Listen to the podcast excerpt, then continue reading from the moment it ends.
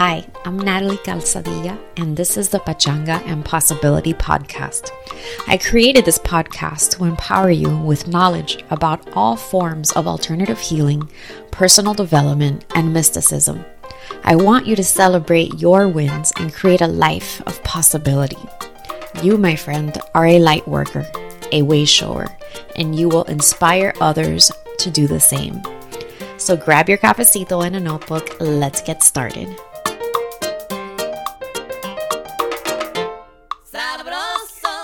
Welcome back to another episode of Pachanga and Possibility. I know it has been a while since my last episode, but it has been difficult these past few months between the baby getting a cold and then I got a cold and then I still have episodes of strong postpartum depression and there was a mistake, not a mistake, I accidentally skipped one of my pills. Uh, I, I only take um, iron and an antidepressant, and I anti- accidentally skipped a day. Y'all don't skip a day. I don't know if this is the case with all pills, but if anybody is on venlafaxine, venlafax, I can't even say it, something like venlafaxine, do not miss a dose for the love of God because in only 24 hours, you will be in total dark night of the soul meltdown mode.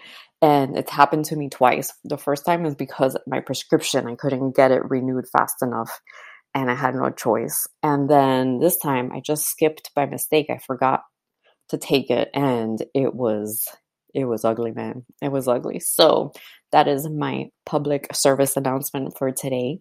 The baby's asleep.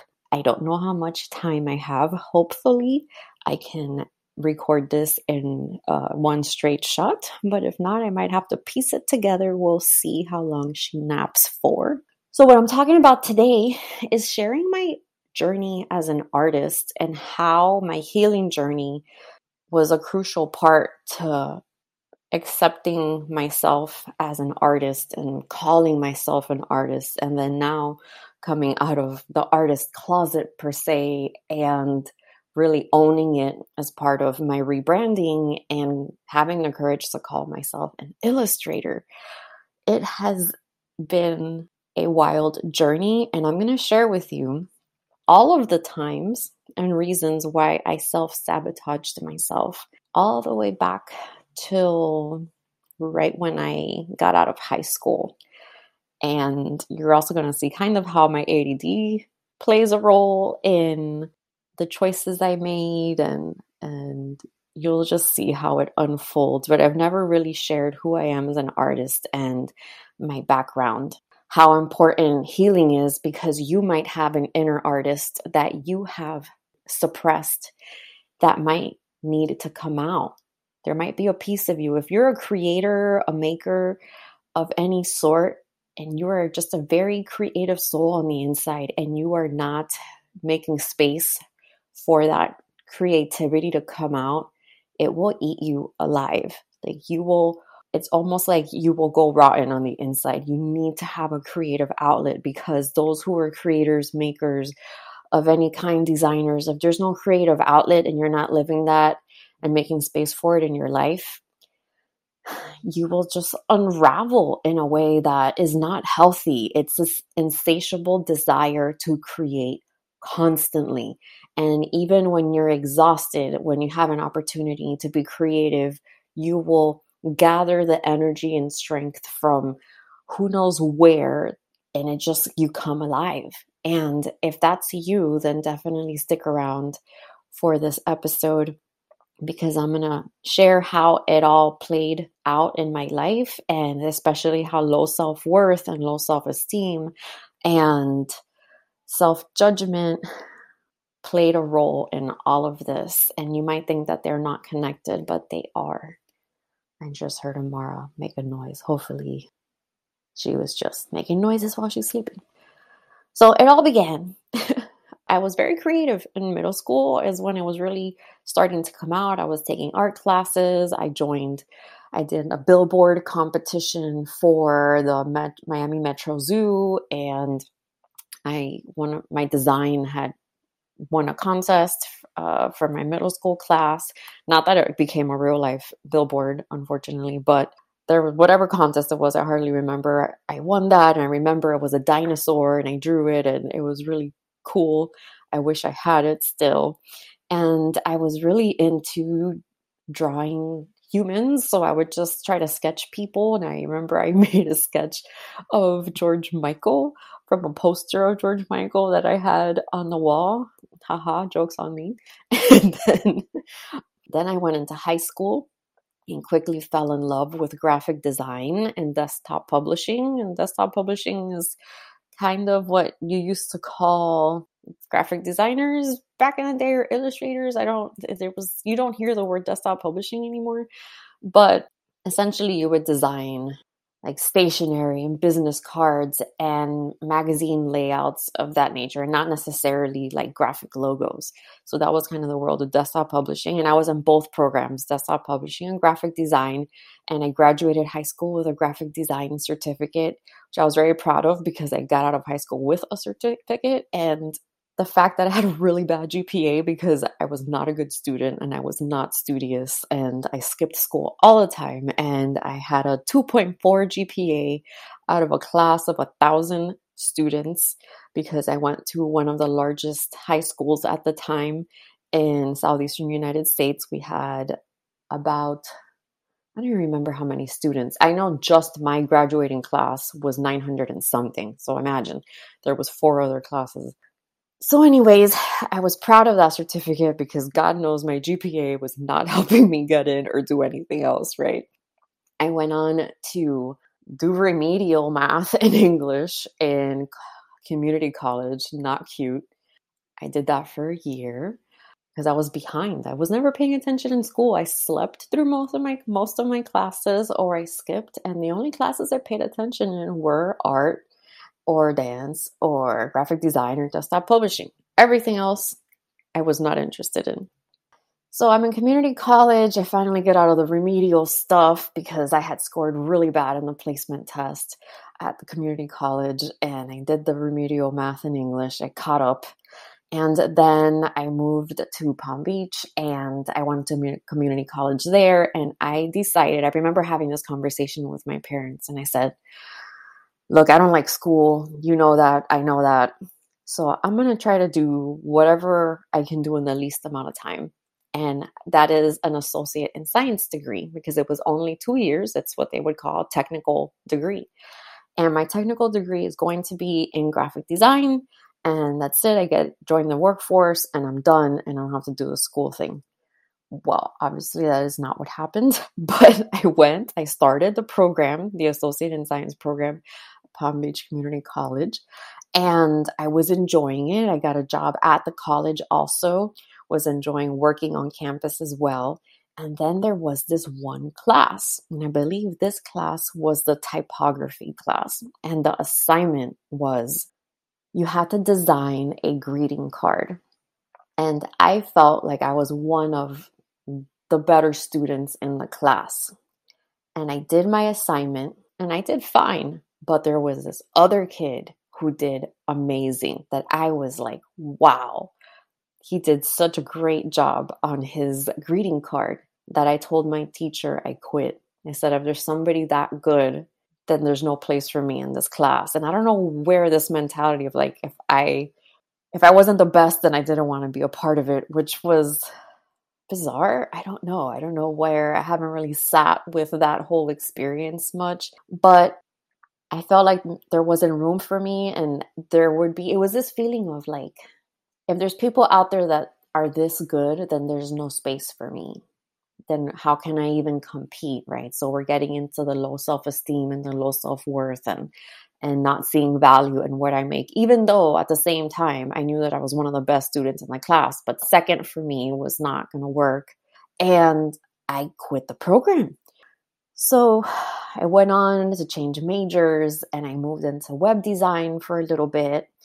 And then life took me to, I was at a different college. And then life again took me to now a different college. I was now at, at a university. So I finally had graduated with my associate in arts to transfer to a university. And I transferred to FIU and I was just taking random classes trying to catch up on core curriculum stuff. Even though I had an AA I was missing some stuff because the AS didn't transfer all these things. And I was just kind of hanging around. I really wanted to do the design programs like interior design or architecture graphic design. I didn't I don't even think they had graphic design back then.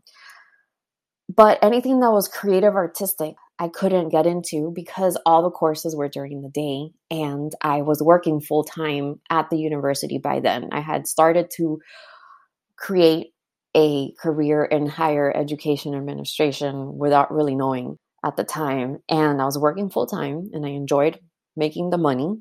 And school, I would go to school at night. Sometimes, if it was a short class, a 50 minute class, I can do it during my lunch.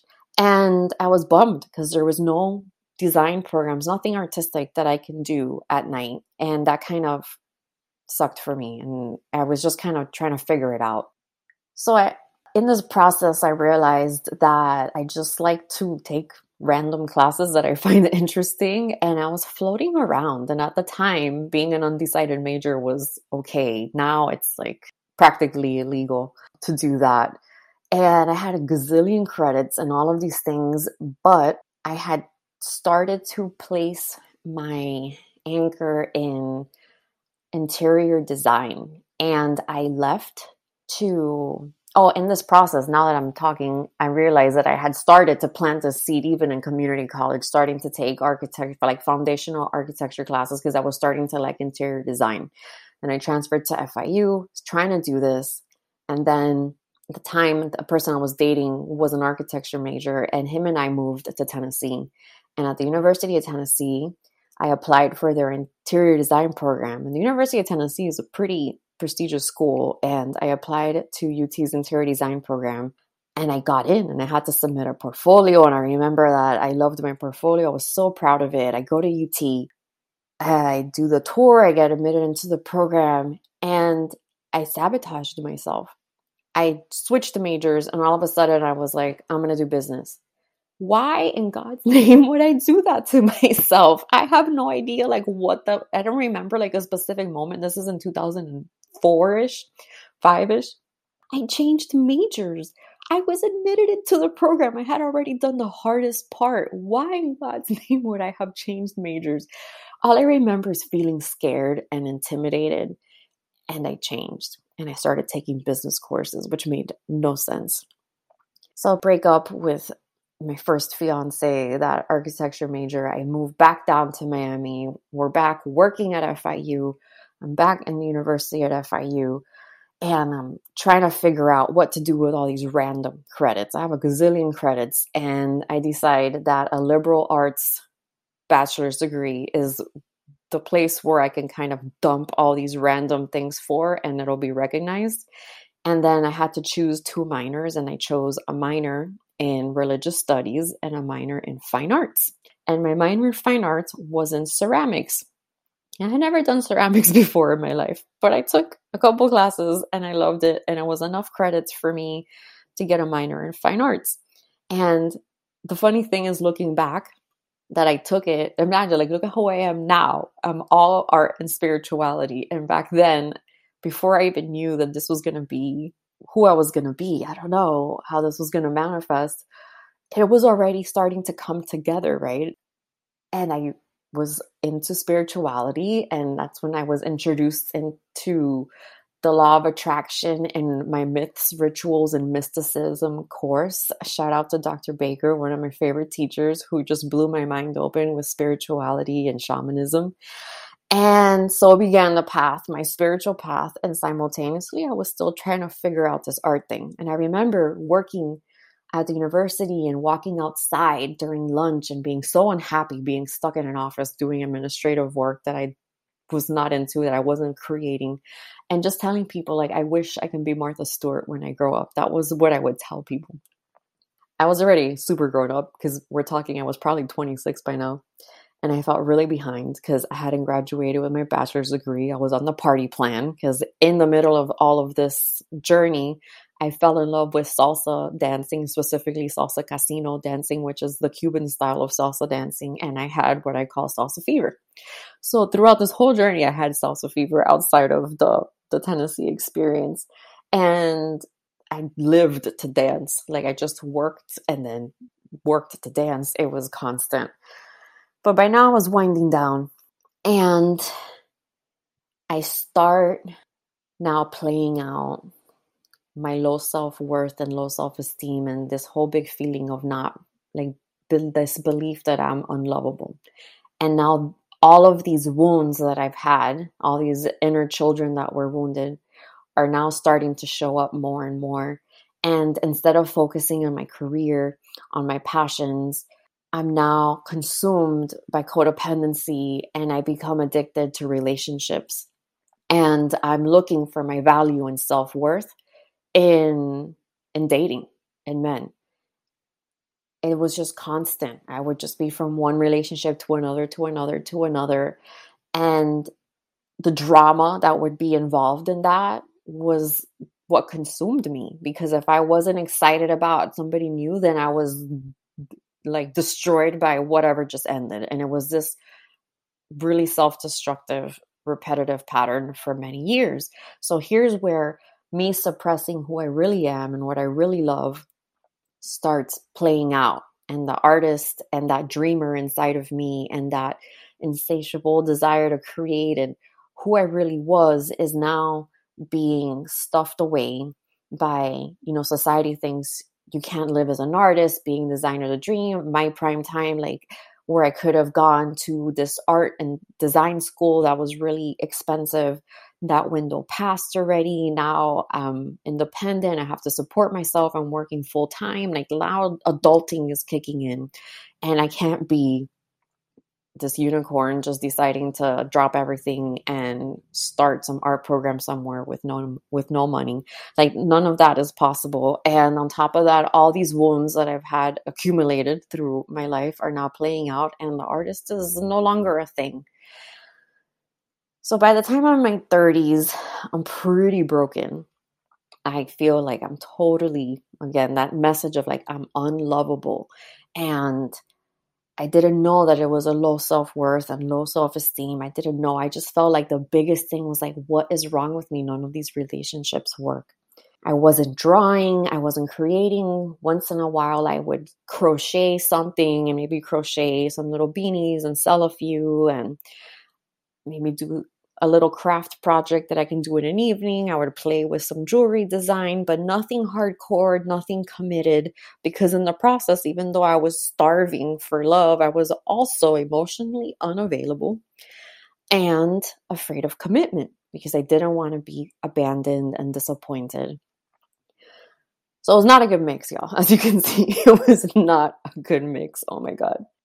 So in my 30s is really when that relationship that I talk about in my very first episode of this podcast finally blows up and I'm sick and tired and I'm sick and tired of being sick and tired and I start my healing journey by going to therapy and I start diving deeper into spirituality and I start doing quote unquote the work.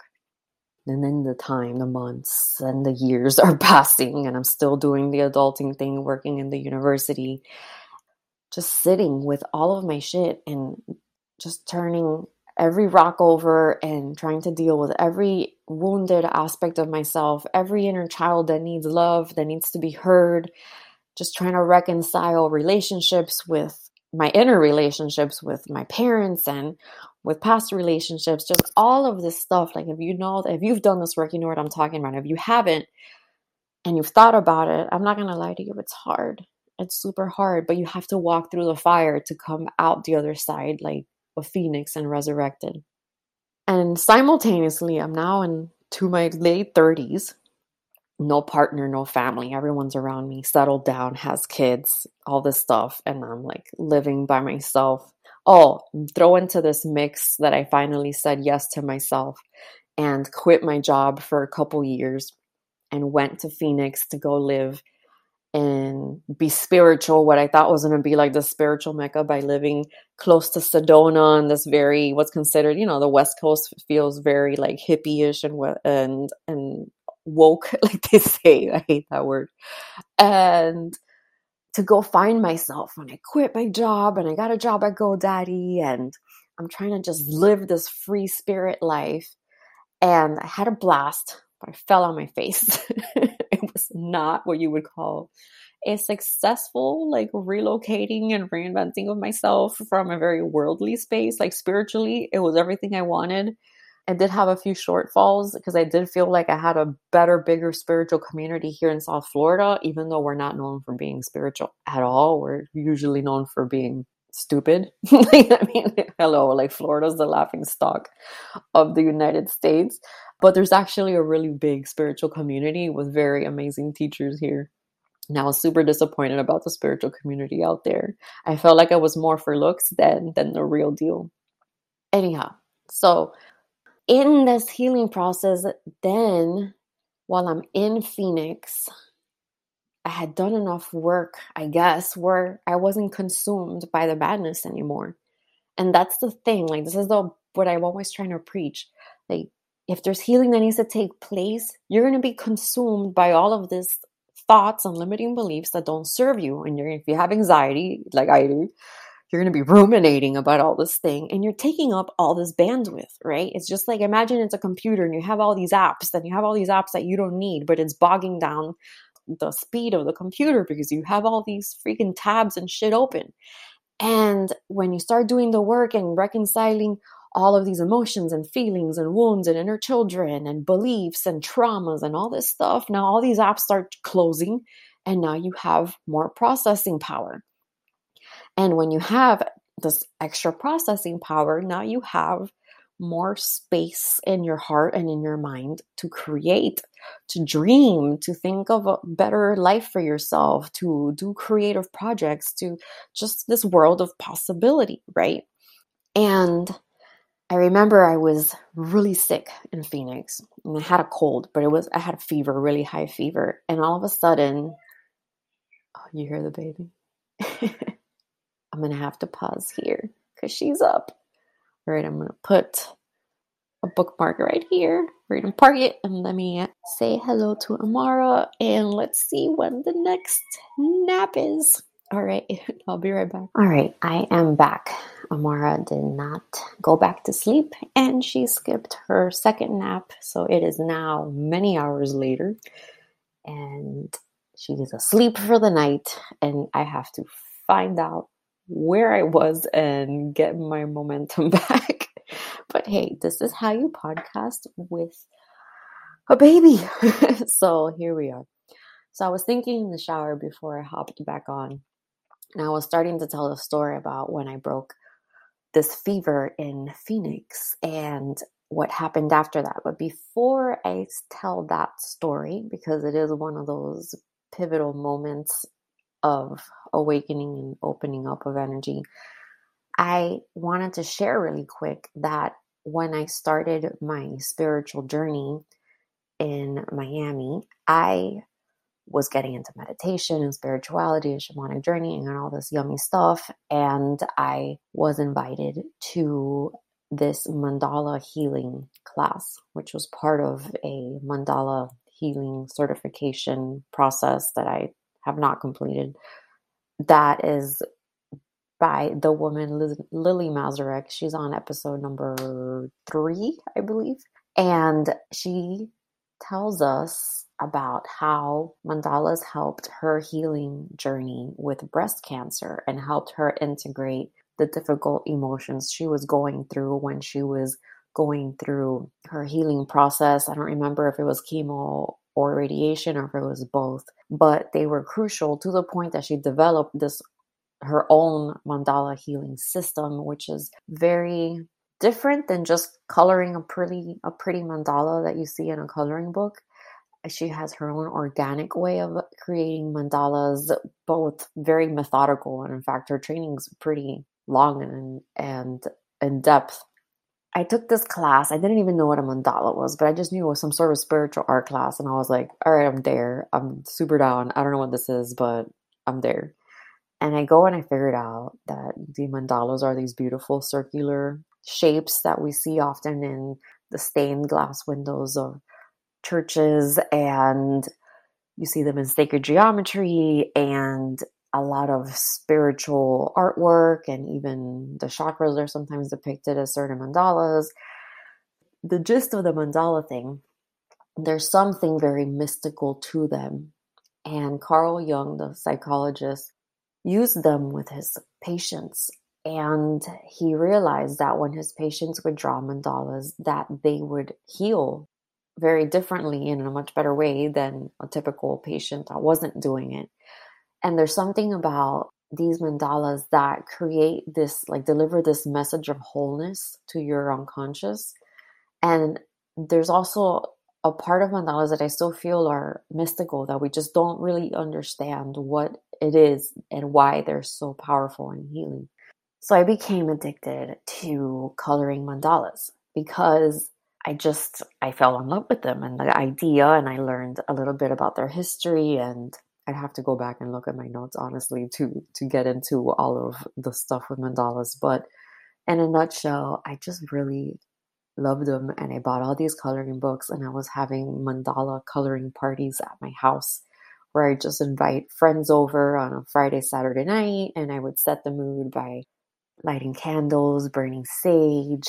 I do a quick little guided meditation to help identify your intentions for your mandala and I pretty much just set a right, pick an intention for this mandala, something that you want to heal or an issue you want to get clarity on, and write it on the back and then start coloring and just enjoy the coloring process. And I would light incense and put meditation music and it was just a really nice like spa spiritual spa type vibe while we're doing the coloring and if we were amongst friends you know we there wasn't that much chit chat because everyone was really into it and it was funny. Sometimes we had there were guys because it's it's not common to see guys, you know, adult men coloring. And I remember my friend, he came over and he was like drinking a beer and coloring, and he's super macho. and he's just doing this, and I'm just like, oh my god, this whole scene is hilarious. And even one of those nights, my friend's brother was one of the contestants on American Idol, and this was before he went to American Idol. He was actually playing the acoustic guitar in my living room, singing to us this awesome, like chill reggae vibe. And we're all just coloring together, and, you know, men and women, and chatting and setting intentions. And it was something so simple to facilitate. You know, it's like, here, let me just set up a cool vibe and come on over and let's just do this and see what happens. And it was great. You know, I still have the mandala that I colored, setting the intention to move to Arizona. I was on a mission and I wanted to move to Arizona. And I colored this mandala and I called it my move to Arizona. I did it and then I framed it when I was in Arizona and I hung it in my spiritual room. And then after that, I brought it back and it's still in one of my folders. I just it's so much memories. So it was really nice to start opening up like art and spirituality that way. That's how it started to begin to begin like being woven back into my life and I have all these great memories with all these friends coloring, which is fantastic because we're talking about, you know, I'm in my mid 30s, I think, at this point, or early 30s, and we're coloring together. And and I would just love, especially when the guys would finish, they'd be like, "Can we color another one?" And I we I want to do like show and tell. So I'm like, "All right, you know, let's go around the room and and share what your experience was coloring these mandalas and what insights you gained and anything else you want to share." oh my god, the men's sharings were always, you know, they come in all closed off and then they're like, and then this color means this and it means that, and then I felt this and then that, and, and it was like they were kids again, and they were sharing all this magic in their mandala, and I was just my heart would explode every time that would happen. I just loved hearing like all of the sharings from coloring for two to four hours because usually I would set, you know, my intention was like, all right, we're gonna just chill and color for a couple hours, but then they wanted to color a second one, or we're just hanging out, having a good time. So that was the beginning of the creativity really starting to come out. But I uh, this didn't mean that I was an artist. This just was bringing art back into my very left brained life at the moment. So fast forward to Arizona. Now I'm living there. I had gotten that really bad cold. I had a really bad fever. I think I had broken this fever that I had that was like at 104. And all of a sudden, I have this impulse to just YouTube how to draw mandalas from scratch because I didn't want to color a mandala. I wanted to draw, create these beautiful mandala images I had no idea how they did it, how they got these things drawn by hand and so perfectly. So I find one video, it's 17 minutes long. I watch it and they show you how to draw it and how to set up the paper. And I needed a protractor, and I was like, oh, that's how they get it all perfect. And how to set up like the little template underneath with your pencil very lightly. And that's where what keeps it in that perfectly like geometric form. And then I grabbed my inked pens. They're special special inked pens that you use specifically for that type of art. And if it's ink, you can't erase, right? But I wanted to give myself this challenge of not allowing myself to fall into the perfectionist. Being a Virgo, I am my worst enemy when it comes to the perfectionist side of me because it really sabotages a lot of I don't want to say my dreams, it's a little too dramatic, but it keeps me from starting things sometimes. And I said, I'm not going to do this with a pencil because I'm going to get in my head and I'm going to be wanting to erase the unperfect, you know, the imperfections, the lines that are crooked and not matching because you have to repeat the same design over and over again for it to be that repetitive pattern around the circle. So I'm just going to let it be what it's going to be and consciously knowing that I'm working on not being the perfectionist and letting go. And lo and behold, I was drawing these mandalas and they looked pretty good.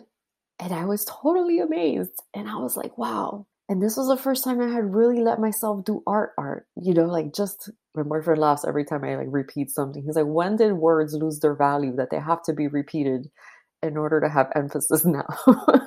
so that's when I started doing art again and I let something I did art something artistic. I let myself draw for the sake of drawing and just kind of let go. And it was amazing. And I was drawing these mandalas from scratch, freehand, with these inked pens, and things were just coming out and flowing and looking good. And the reason why that stood out so much for me, maybe if you see my art now, you're like, oh, I can't believe that that would be an issue. Like, why would that be a big deal? But growing up, liking to draw, I always envied the artists that could draw amazing things straight out of their imaginations versus what I felt I was good at, which was just copying something else. So if I wanted to draw a cup in front of me or copy a cartoon, whatever, I felt like I can copy really well. But I felt like I did not have the talent to draw straight from my imagination. And I would envy the kids in my classes, in my art classes that can do that. So I felt very much like this second class, like artist. Like I'm not a real artist because I can't do this from my imagination. So the fact that I was drawing these patterns and lines from my imagination and it was coming together nicely just really shocked me. Then I start playing with the idea of all right, these mandalas are like these living, breathing, magical things.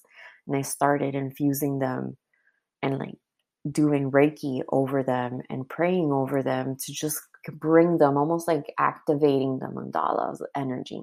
Then I had requests for me to draw mandalas for other people. And I did a few mandalas.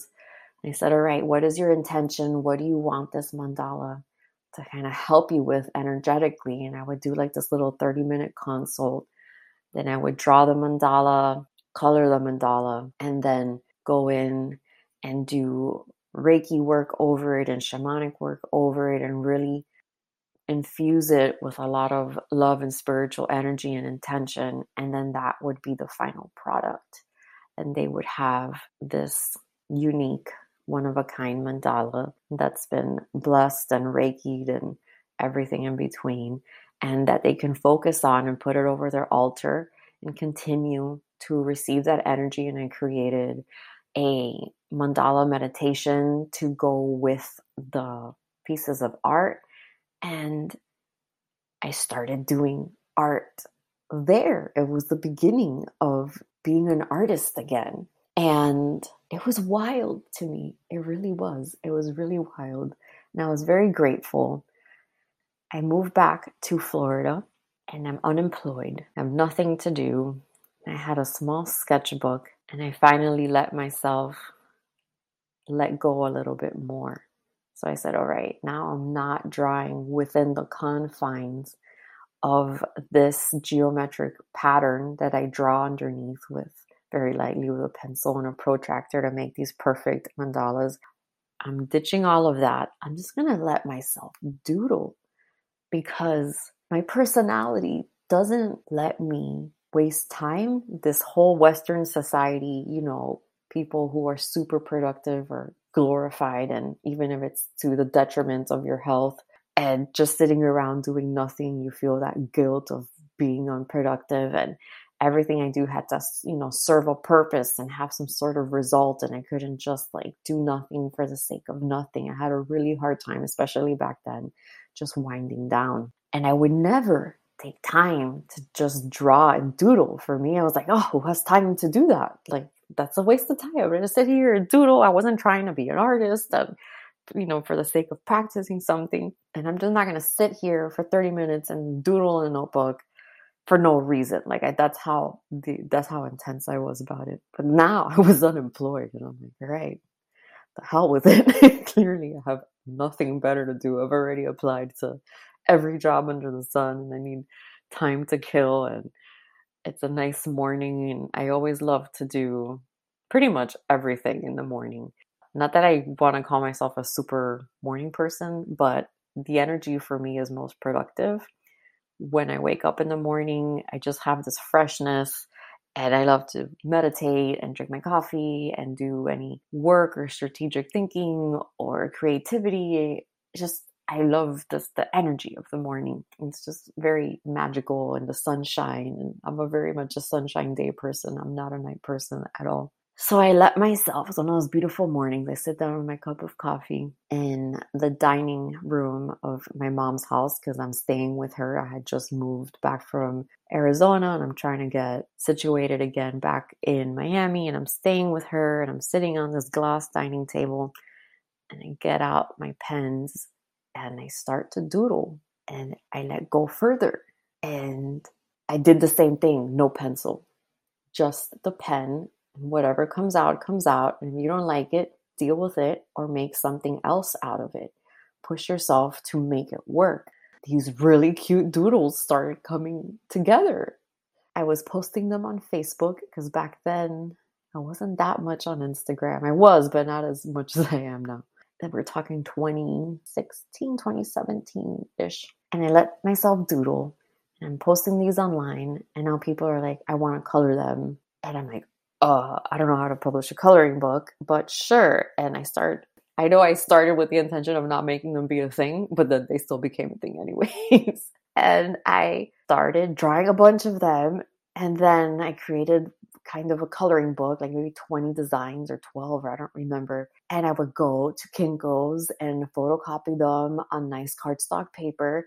And they would be the size of half a sheet of regular notebook paper. And I would cut them up and put them in these cute cellophane envelopes and wrap them with a little teal ribbon, of course, and sell them, you know, with my Cash App and deliver these little coloring sets that were very boutiquey and and cute and different, right?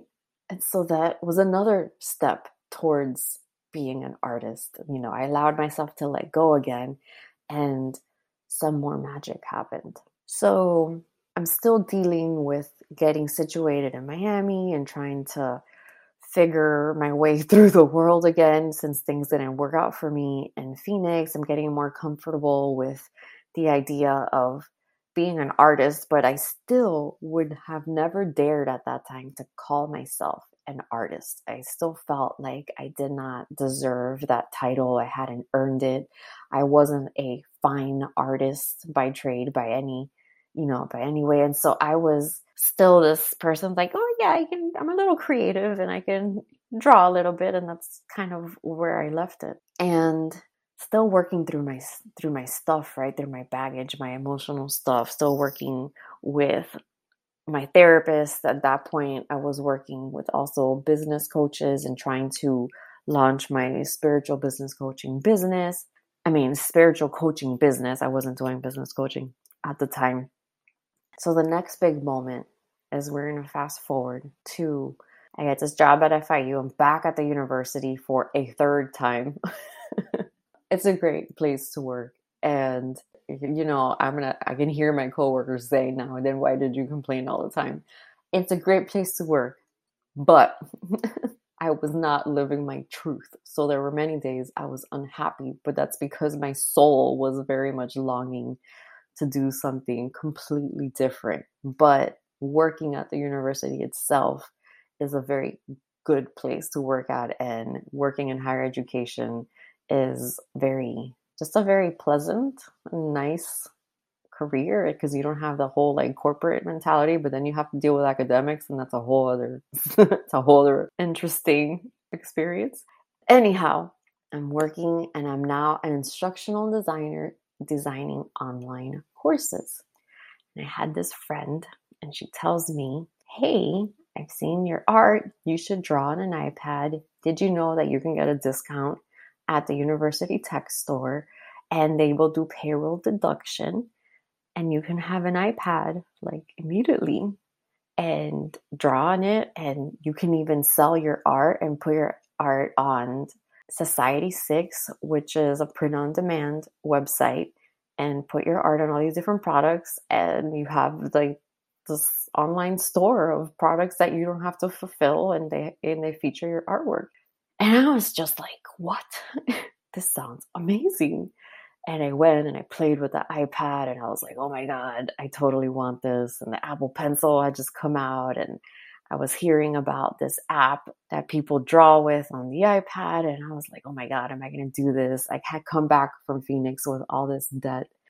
I couldn't fathom wasting another thousand dollars on a toy, but I did it because they would do payroll deduction and no interest. And I just said, the hell with it. And that's kind of where my impulsivity, my ADD impulsivity works out for me. so I did what she said. And I got on there and I started YouTubing like how to draw cute characters. I literally wrote the word cute because I, I love, I always love cartoons and I was always a fan of things like My Little Pony and Hello Kitty, that type of cutesy art. I YouTubed how to draw cute characters and I discovered this one artist and she said, if you want to learn more, come on over to my courses. My I teach courses over on Skillshare.com, which is a membership site that it's kind of like the lynda.com, but for creatives. It was fantastic. And I took a few of her classes, and lo and behold, my cartoon characters were born and I really, the crazy thing is that a lot of what I had learned in middle school, in high school, in college, all of those drawing and drafting classes were still somewhere, like all those things I learned were still somewhere in my unconscious. And I was able to bring it out with taking these little mini courses on Skillshare. And now I'm drawing all these cute, magical little unicorn animal characters and people are really loving them on Instagram and I put them on Society 6 and I'm starting to sell products and I'm just like, "Oh my god, this is really happening. Like I'm doing the art thing."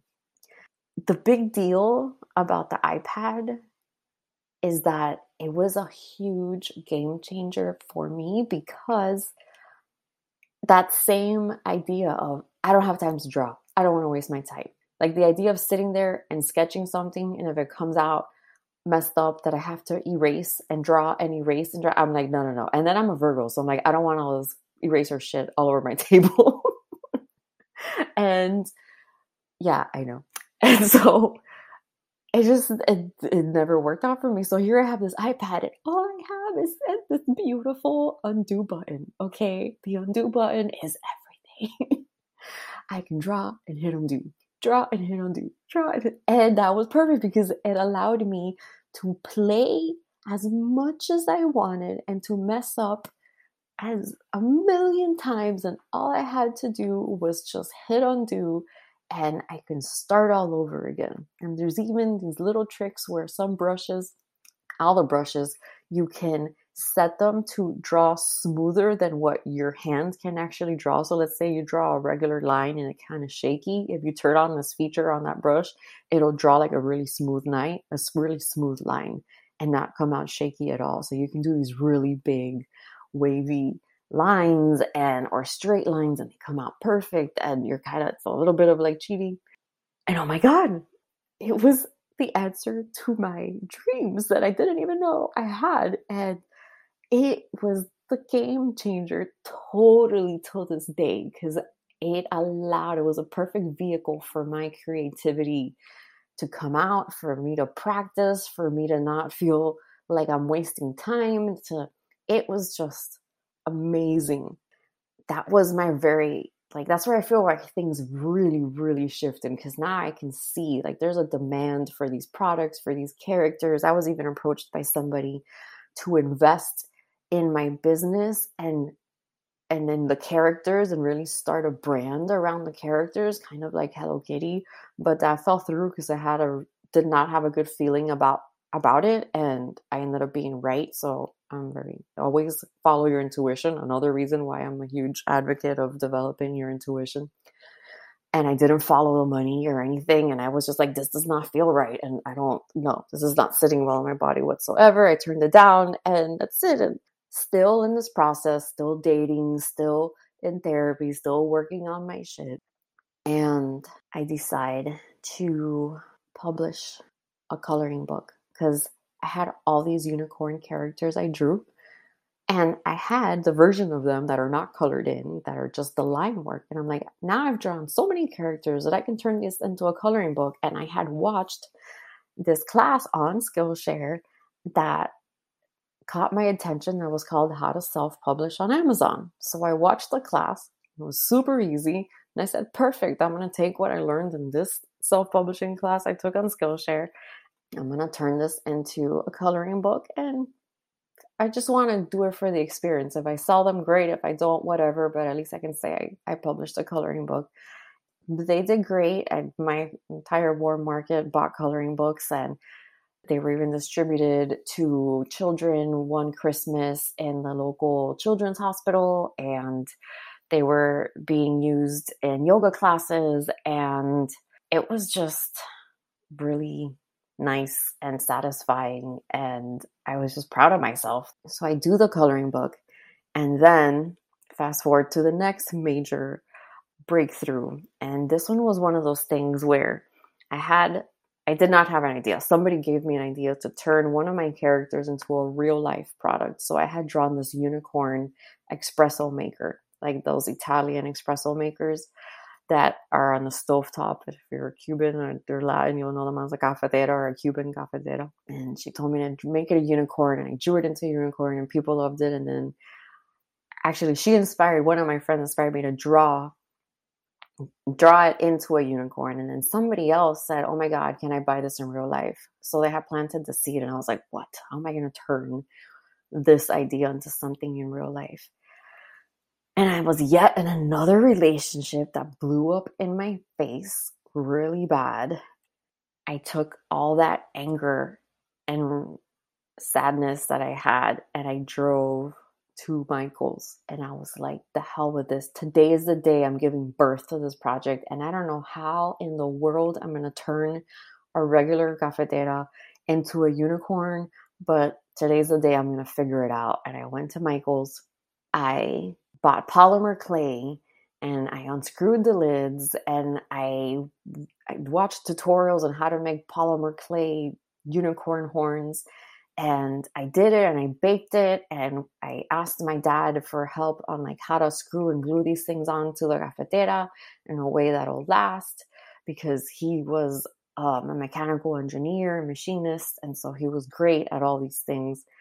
I drew the little face by hand. I painted by hand the little cute like kawaii face on the side of the cafetera, and now these little kawaii faces and the horn, and now the cafetera is officially a unicorn cafetera. I start posting on Instagram and gets picked up. I think I tagged them maybe Café La was it Café La Llave? Yeah, it wasn't Bustelo, it was La Llave.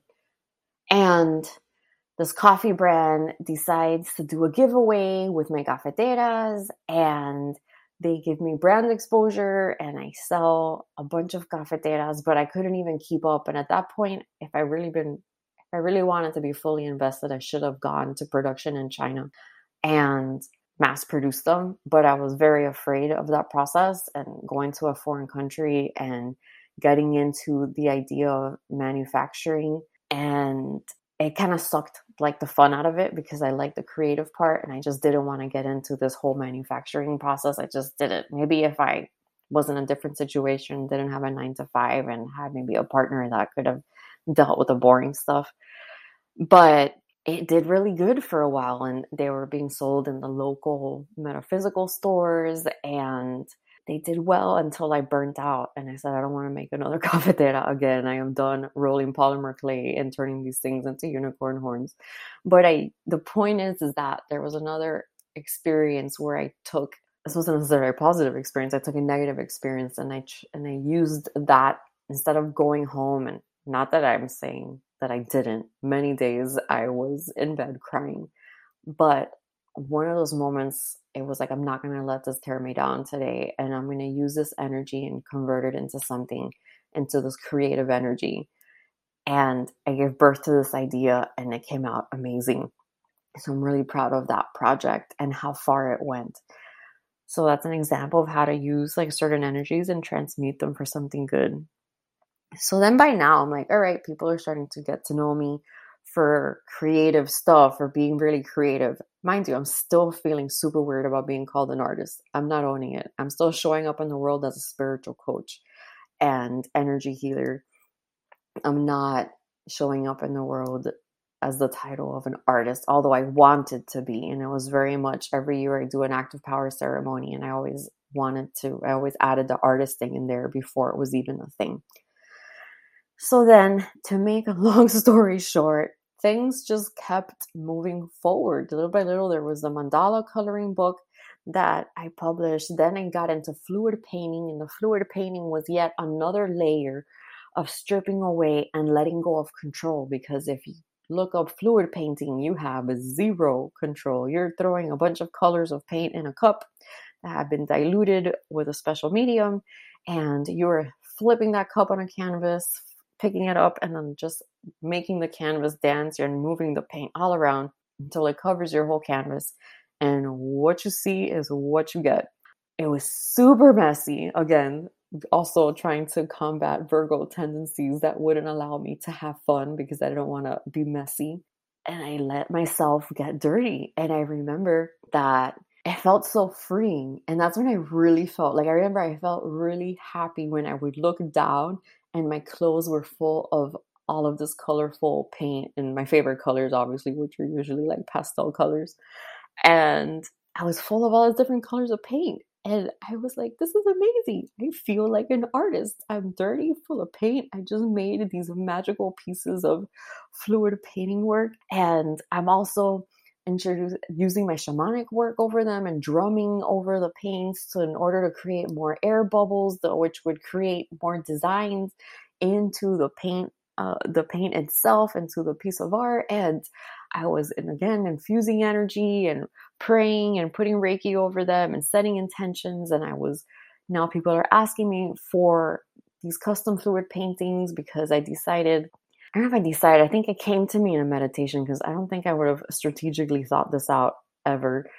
I believe in one of my meditations, I, my guides were like, "Oh gosh, I have to I have to weave in a, a, um, a side story to this." So let me finish this one thought, which was connecting to my guides and to the guides of others to channel like the colors for the painting of somebody and then that painting would have the colors and energy that that person needs at the time because there's also things like color therapy right before, so what I had just remembered, right before I started fluid painting, I had lost one of my shamanic mentors, one of my shaman teachers. That death was it was the first time I had really experienced the death of a close friend and mentor, but also someone who was a leader in the community and a wild, wild child, very spiritual rebel energy. And she was just like the epitome of like no no fucks given and showing up in her all of her in all of her ways and oozing creativity and she was just an amazing soul like one of these souls that you will never forget that left an imprint and an impact on the lives of so many people in the community and she passed and i was so devastated and it was crazy because it wasn't like I was super tight with her. I had many friends who were really, really close to her. I would say I was an acquaintance and that I cared for her and she cared for me, but it wasn't somebody that I would necessarily chill with one on one. I just never unfolded that way, but it was somebody that I would go to all her events and the sacred circles and and um, council meetings were always at her magical place, the Shaman Lounge she was an amazing artist. And one of these nights in my place, I was upset and crying and calling her spirit in and meditation to kind of connect with her and see how she was doing. And she came up very strongly and she says, You have to paint. And I was like, Denise, I don't paint. I've never painted. I've drawn, I've sketched uh, I've done this digital illustration thing. I've crocheted. I've done all these other mediums, but I've never painted. What do you mean? She's like, you have to paint. Just paint. And I'm like, okay. And I just was like, I don't know what this means. And then shortly after that, I found out about the fluid painting craze and tried it. And my first fluid painting was over these hand drums because I started doing hand drumming. I became a health rhythms practitioner by Remo and was facilitating these healing drum circles. And I wanted to have a drum painted in this fluid style. And so I did it and I fell in love with the process and I just kept painting and painting and painting. And that's when it became this thing. And now I was having friends buy paintings and ask me to channel paintings for them. You can still find my paintings in Kali Square in three of the cottages. You'll find the fluid paintings that I did for the owner, other paintings I did for other clients, and it was just like great. And I was like, wow, I'm doing the spirituality thing and the art thing all together, and this feels amazing.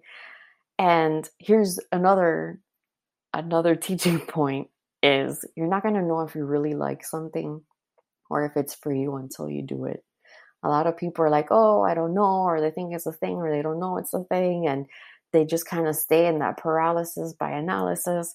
Just throw yourself in and do it. And the only way you're going to find out is if by doing it. And I was fluid painting, which I really love to do. And then when I started doing it by commission, I ended up not liking it. And this is like a very, I don't know, what's the word I'm looking for? maybe it'll come to me. The point is, is that I was painting with a lot of colors I don't like, and I'm like, I don't want to paint with colors I don't like. Like that's just how picky I'm gonna be. Like this is who I am, and I don't want to freaking.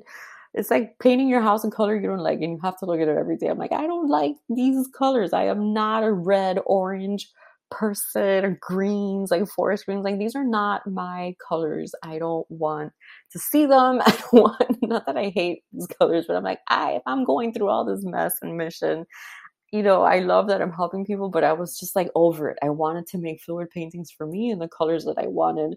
And I didn't want to do the commission thing because I was even though they were coming out good, it just wasn't I missed I missed the ones that I was like really proud of and the ones that made me feel good because they were all in my favorite colors. Yes, probably I'm a diva. If you haven't gathered that by now, slightly, I have diva moments. but that's where what happens with that. I'm gonna tie this in later because this whole like you're not gonna know if you really want to do it or if this is your thing until you try it and to just go ahead and go all in and try it. That's gonna come up again. And because that was one of the last one of the last big aha moments that I had again. So the, the fluid painting things paused because I got knocked up.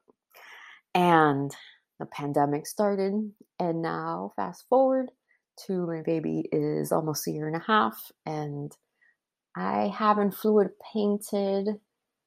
I don't know if I've fluid. Oh my god, I did fluid painting of these wooden heart plaques. Oh, those I love. I'm going to do those again. I for the they've been sitting in my garage ready for me to pour paint on them for two years now. It's still gonna happen, but yeah, so I put all that because it's a mess and I don't have a time to pick up a mess. I hardly have time to wash the dishes. I had to choose between doing this podcast and shaving my legs. Like these are decisions I never thought I'd have to make being a mom. And those of you who are moms are probably laughing at me, just saying, I'm sure you're like, yeah, wait, there's probably, there's even more moments like those. But yeah, that's, so I can't, I don't have the liberty of just making this ginormous mess. That's why the whole digital painting thing works out so well because I don't have to make a mess. I can take my iPad anywhere. All I have is one pencil that does everything in this magical app, and I can throw it on any product without having to cut, paste, and make any mess, anything. So, fast forward to now I am a stay at home mom and I have the luxury of working on my business whenever I can because my daughter is diabetic, type 1 diabetes, and she now has her child care is more demanding.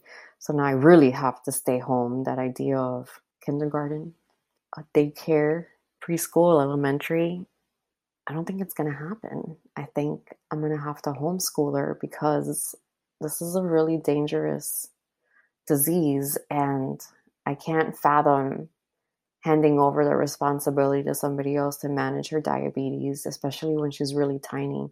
So until she's really a lot older, I don't think I'll be comfortable with her being on her own in a school, but we'll see. We'll see how this goes. Anyhow, so now, when I can work on something, I was really dead set on doing the spiritual coaching, the business coaching. I was designing websites, kind of doing some freelance work and trying to figure out, you know, how I want to show up in the world and in what business and what capacity. For many years, I've been showing up as a spiritual coach and healer, but really mostly facilitating events and not necessarily taking on one on one clients. I struggled a lot with showing up in a very left brain way and showing up in a very woo woo way because I'm very analytical and left brained, but then I'm also very spiritual and artistic. And I can be super out there with some of the things that I've experienced in my spiritual practice and a lot of mystical experiences that I can't explain that have been very life changing for me. And it's hard for me to really to reconcile those mystical experiences with my very analytical side of myself and then to really show up publicly with both is a very hard pill for me to swallow if you want to see how hard and how big that pill can be, check out the light language episode. that was probably the epitome of like, oh my God, I've officially come out of the woo woo closet. Not that I was doing light language by any means, let me put that out there. But just like the type of of stuff that can come up.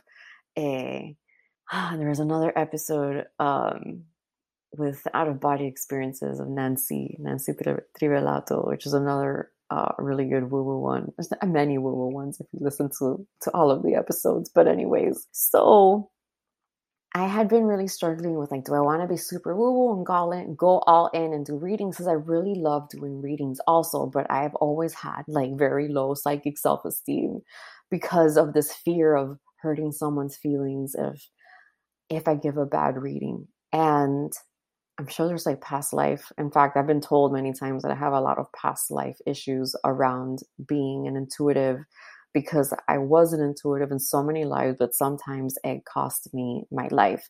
So there's a lot of like yeah, a lot of trauma around it, which makes sense.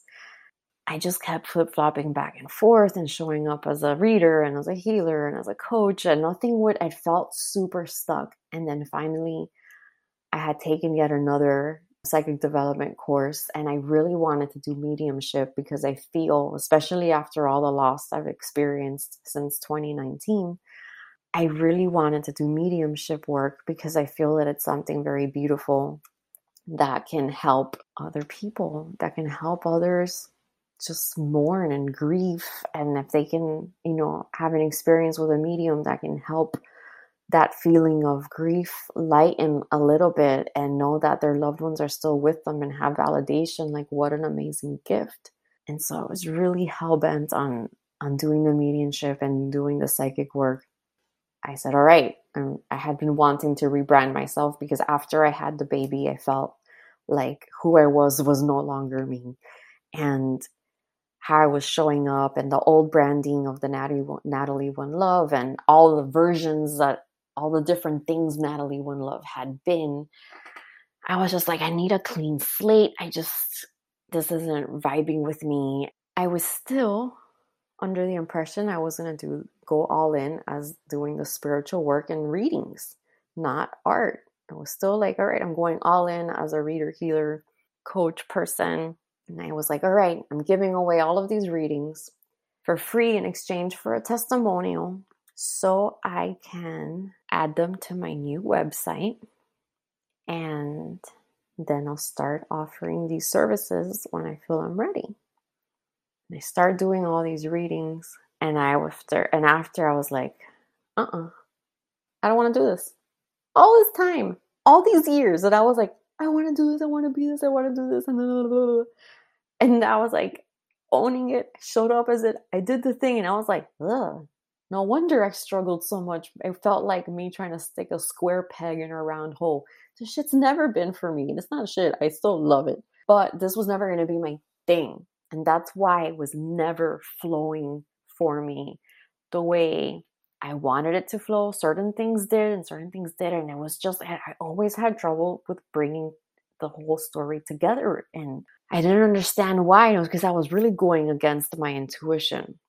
And I thought it was me chickening out about something, but it just wasn't. It was just never for me and it was not jiving and I was forcing it. And then I did the thing and I owned it and I was like, oh no, no, no. This is a hard no. Okay. And then I started listening to the book The Dangerous Old Woman by Dr. Pinkola Estes, Clar- Clarissa Pinkola Estes, who was the author of The Women Who Run with Wolves. And in The Dangerous Old Woman, you just have to read it. I've talked about it in previous episodes. She said something that just lit me up and talked about, you know, creating art and being ourselves and having this gift and sharing your gift with the world also brings healing to others and just something clicked. I don't remember the exact line because it was a really long audiobook. I was in a state of like ecstasy in that entire audiobook. It was ridiculous. And in one of those moments, I was like, it's the art. It's always been the art. And I'm ready now. And I want to go all in and see how far I can go as an artist and I finally felt worthy of calling myself an artist after all of these different projects that I've accomplished. And I finally arrived to this to this place of I think it all had to do with even the rebirthing of myself after having my child and finally unraveling tons of stuff from my past and making creating more bandwidth to dream up an amazing life. And it just clicked and let me tell you, when I was just like, when I made that decision and I said, okay, I'm an artist. This is me. Yeah, I'm still a mystic and I'm still, the spirituality is who I am no matter what I do. The spirituality is me. But what I do, and still the art is me too, but what I'm gonna do, I'm, it's the art thing.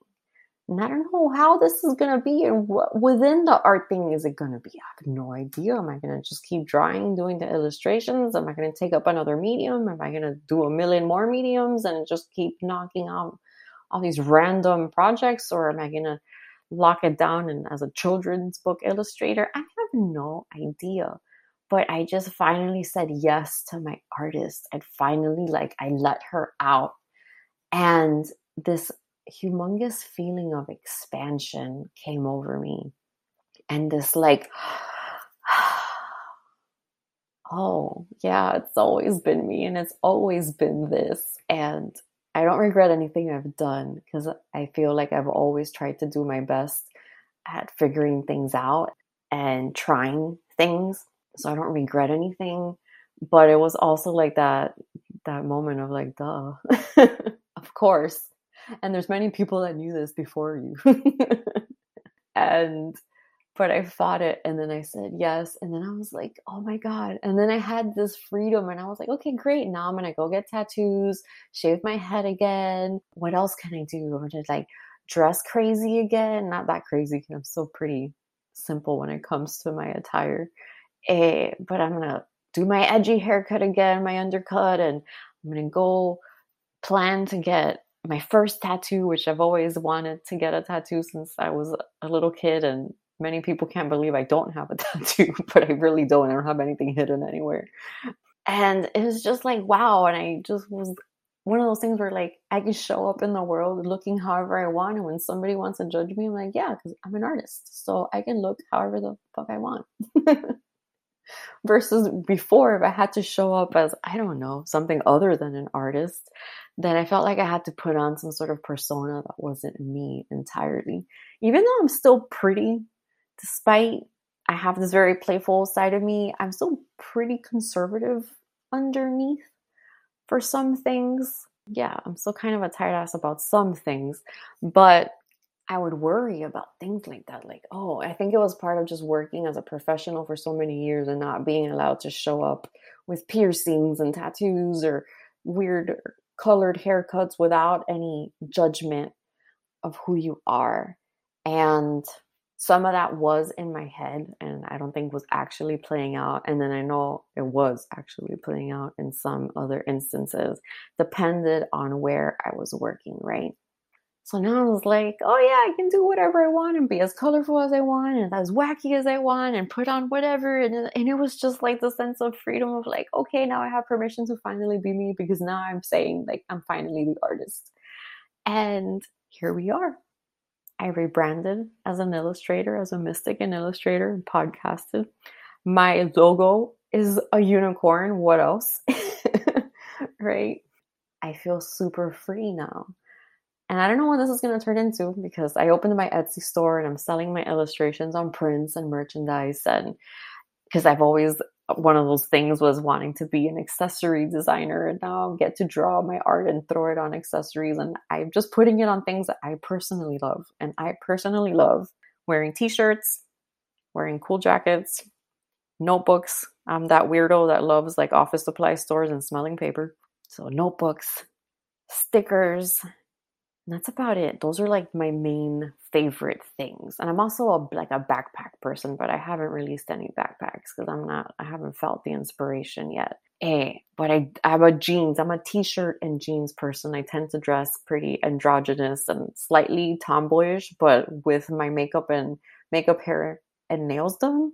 But I love sneakers, boyfriend, jeans, and cute t-shirts, and wearing caps backwards and i just i have this very like since i was young i remember one of my friends in school would be like you dress so androgynous. And i was in high school man. And i was like what the hell does that mean? And then i learned and she was right until this day it's still the same thing.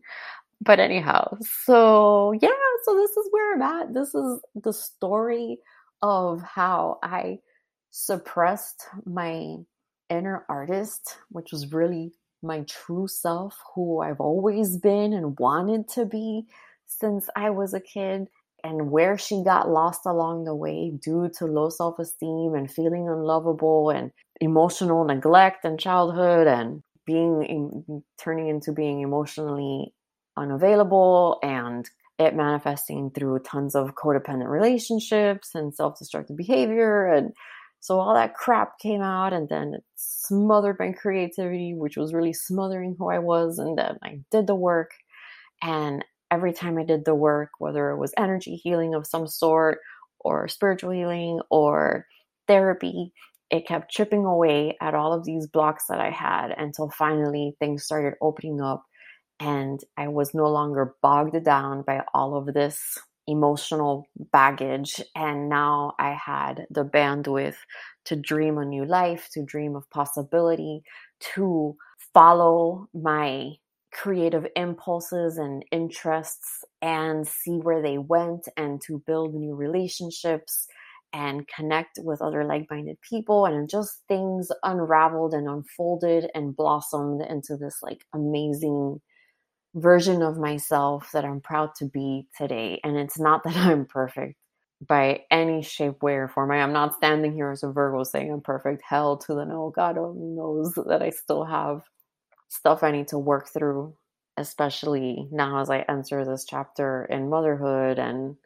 pretty much marriage at this point, and also caretaking over a child who has a serious illness. So I have a whole other new layer of challenges and things I need to work through. But those stories of not being worthy enough or good enough to do something and chasing love and just the things that are just nonsense. Um, now, not back then, it was very real, are no longer a thing. Wow, this episode's super long. We're at like an hour and 20 minutes. I thought this was really, I really thought I'd tell this story in 20 minutes. The joke is on me and on you now. Sorry. so, one other quick point. So, if this whole episode did something for you and you're like, oh my God, this is me, or I can relate, or something spoke to you and there's just part of you that you want to explore, like this creative side, or maybe you were never creative, but you know that you'd like to be some way of creative. It can be doing improv, it can be taking a violin class, taking a tap dance class, taking ballet, whatever it is, or taking painting. It can be art. It comes in so many forms and creativity. It can even be taking a programming class. You know, it comes in so many different ways. But if that feels very like far for you, like, wow, I'm this now and I'd like to try that, but that feels so far away. And how can I like tap into this place that I want to explore more. And me being, again, loving like structure and organization and some sort of method, like the, I love methods and processes. Check out the book called The Artist Way.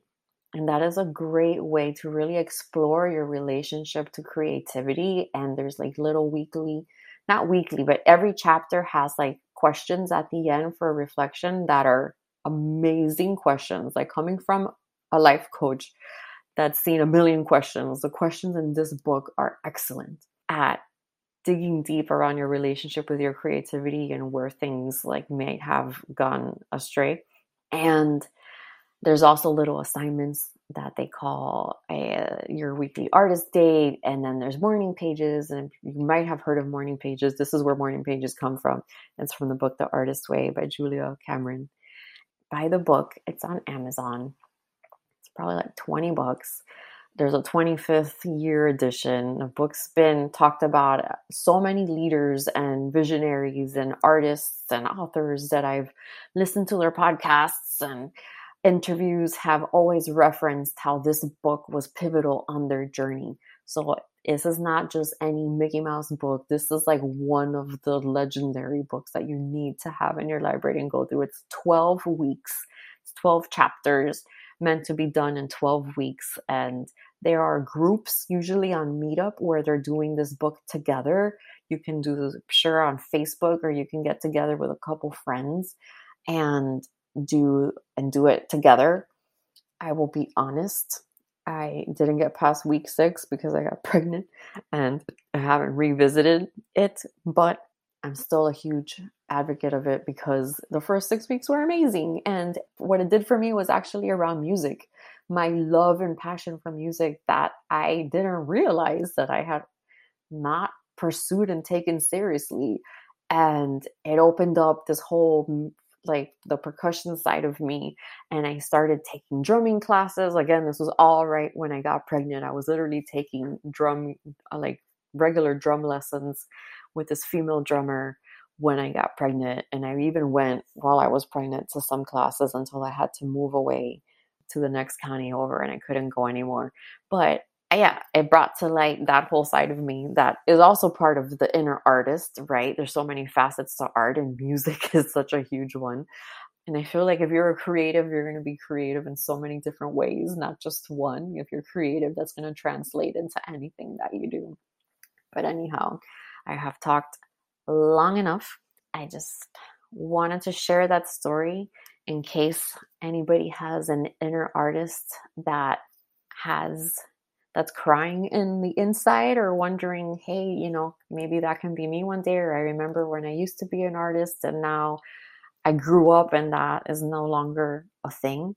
One thing I, I do want to say to that is I got my MBA so I wouldn't be a starving artist. That was the original plan. Like I read Rich Dad Poor Dad and now I don't like the author anymore because he's a big Trump fan.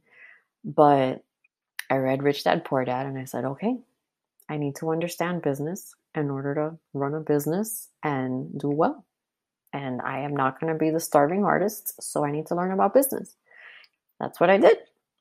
I got my MBA and I made no friends because I was the unicorn in the class. I did not belong there. Uh, I cried all through economics and statistics, but I passed. I actually did enjoy the program but I didn't vibe with anybody because they were not my people. But I still got the MBA, and it's you know I'm super proud of myself for doing it because coming from a person who only aspired to have a technical degree, the fact that I made it through an AA, a bachelor's degree, mind you, it was the 10 year plan, and then a graduate degree. Psh, never in a million years did I think I would ever have gone that far in my academics. Ever. Hello, 2.4 GPA in high school, skipping all the time. I was not a good student. I was not studious. So the fact that I graduated uh, with my bachelor's with honors and then went on to grad school, like that's just mind blowing. And mind you, my parents never gave a shit if I did school. They, my mom just wanted me to get married and settle down and stay working as a secretary at the universe and pop out some kids. Like I never got pushed by my parents whatsoever for school. It was just, I fell into it. I think working in the university environment for so long, you kind of feel like a loser after a while if you don't have a degree because everyone has a degree. You're totally surrounded by PhDs and and graduate degrees and uh, it's just the norm. Everyone you work with has a graduate degree or phd and it was just like after a while you're just like yeah i need to i need to figure this out. And um and i'm happy that i did. I'm really proud of myself just because i was never that person growing up okay my friends I will see you in the next episode. I don't know if the next episode is going to be another bonus episode season two is coming out the first week of January. And I've got lots of yummy episodes. There and the interviews are gonna air every two weeks because you know how most of my podcast episodes are usually an hour to an hour and a half. So to let you get through the content in a timely manner and not fall behind based on some feedback that I got, I'm going to publish every two weeks. And when I have the time, I'll pop in and do my solo episodes. If there's time, I want to do that for sure because I would love to do these weekly. But with the baby, everything's unpredictable. But what I have locked down for sure right now are going to be eight episodes that have been already recorded and they're ready to go live, and tons of amazing guests and I'm just really excited for season two to come out. So if you haven't listened to all of season one, binge on that because season two is dropping in January. Make sure to check out my Etsy store. It's my name, Natalie Calzadilla, on Etsy. And in my Etsy store, you can find the podcast swag. So if you want to grab a podcast t shirt, as you know, this podcast is free. to you, but it is not free to produce. So if you want to support the podcast to keep the episodes coming, buy a t-shirt. I'm also going to I have some uh, bomber jackets in the works. I have a really cute pastel retro unicorny bomber jacket and then another one that's more for the conservative gal that's all black and black and teal, a little bit more toned down. I love both and I'm really excited about those. And I do want to publish also some podcast notebooks. And I don't know, tell me what you want and I'll hook you up. And then there's lots of other stuff on there. So, anyhow, my face hurts from talking, my throat is dry, and I am out of here. All right, y'all, take care. Bye. Thanks for listening. As you know, this content is free, but it isn't free to produce. To support the podcast, you can purchase a Pachanga and Possibility t shirt at cutiecrewbrand.com. A portion of the proceeds go towards finding a cure for type 1 diabetes. If you love this episode, share it with a friend. Use the share feature to text it over to them right now. Also, hit that subscribe button so you don't miss any new episodes. And last but not least, it'd be extra cool if you can rate the show and leave a written review wherever you listen. Thanks again for being here. I know how valuable your time is.